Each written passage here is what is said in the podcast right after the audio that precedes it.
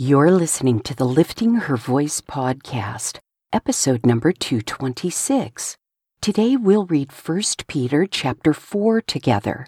Peter tells us we are stewards of God's grace and describes what suffering as a Christian looks like.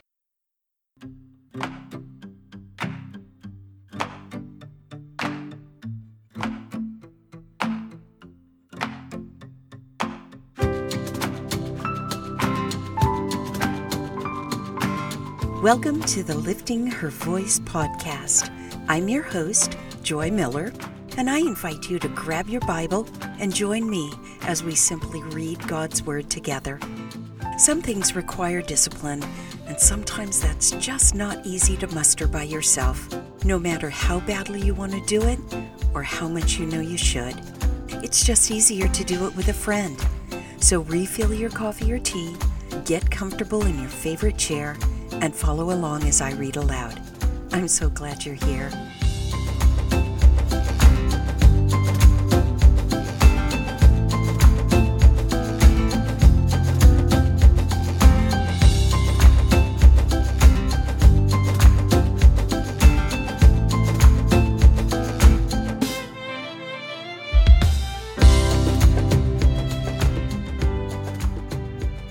This will be a very short but heartfelt welcome this morning. You have turkeys to watch and potatoes to mash, Zoom meetings to attend, and phone calls to answer. We know that this is a very different Thanksgiving for all of us this year, but it's still Thanksgiving, and there's loads to be thankful for. I am thankful to Christ for saving me. I am thankful for my family, especially my precious husband and my two lovely daughters. Also, I am thankful to belong to a loving church family where I can be real, where I can grow in my faith, where I can serve. But this year, my list got a little longer. I am deeply thankful for you and your faithfulness in reading God's Word. This Word that you are reading will not return to Him without accomplishing His purpose in your life, as our podcast scripture says.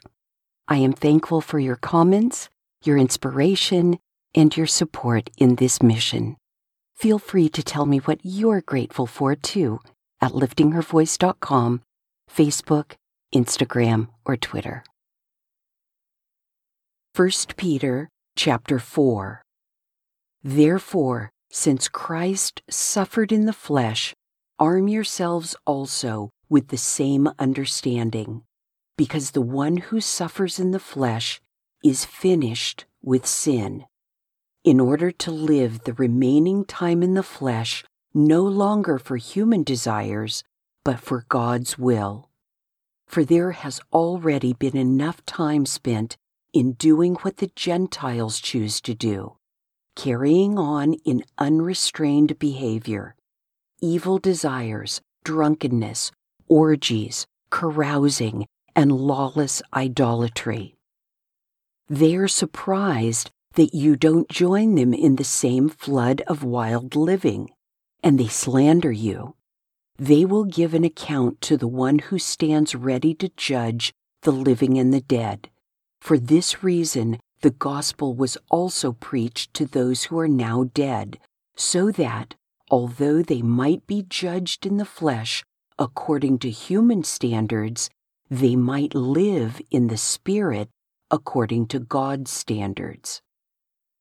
The end of all things is near. Therefore, be alert and sober minded for prayer. Above all, maintain constant love for one another, since love covers a multitude of sins. Be hospitable to one another without complaining. Just as each one has received a gift, use it to serve others as good stewards of the varied grace of God. If anyone speaks, let it be as one who speaks God's words. If anyone serves, let it be from the strength God provides, so that God may be glorified through Jesus Christ in everything. To him be the glory and the power forever and ever. Amen. Dear friends, don't be surprised when the fiery ordeal comes among you to test you, as if something unusual were happening to you. Instead, rejoice as you share in the sufferings of Christ, so that you may also rejoice with great joy when his glory is revealed. If you are ridiculed for the name of Christ, you are blessed, because the Spirit of glory and of God rests on you. Let none of you suffer as a murderer, a thief, an evildoer, or a meddler. But if anyone suffers as a Christian, let him not be ashamed, but let him glorify God in having that name. For the time has come for judgment to begin with God's household. And if it begins with us, what will the outcome be for those who disobey the gospel of God? And if a righteous person is saved with difficulty, what will become of the ungodly and the sinner? So then, let those who suffer according to God's will entrust themselves to a faithful Creator while doing what is good. As Christians, we must look beyond the moment, beyond the fleeting pleasure of sin, as the writer of Hebrews puts it in Hebrews 11:25. Our Savior suffered in unimaginable ways, and we are called to crucify our old selves with him. That's in Galatians 2:20. It takes an enormous commitment, albeit a commitment for which we have the help of the Holy Spirit of God. We must adjust our expectations.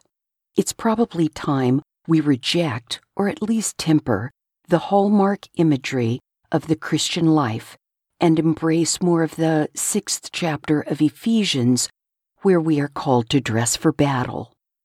Peter is enormously helpful here with straight talk about walking with Christ, or, as he terms it, being stewards of God's grace. The world is perplexed by it. Our old friends are mad. But here's the important part they may slander you and cajole you into coming back into the fold of sin, but what they're really doing is waiting, waiting to see if the change is real. And if we persevere in the suffering of being different, others will be saved. That's being a good steward of God's grace. And Peter, too, gives us a laundry list of what the behavior of a good steward of God's grace looks like. And we can take encouragement every time someone calls us a Christian. Do not forget, that name associates us eternally with Christ.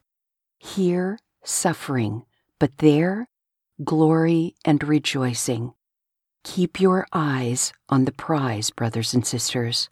Judgment must begin with us. The purging, the changing, the standing strong, and yes, even the suffering. My prayer today is simple and comes straight from God's Word. Psalm 25, 4 and 5. It seems appropriate as we embrace Peter's instruction. Let's offer it now. Make your ways known to us, Lord. Teach us your paths. Guide us in your truth and teach us. For you are the God of our salvation. We wait for you all day long. Amen and happy Thanksgiving.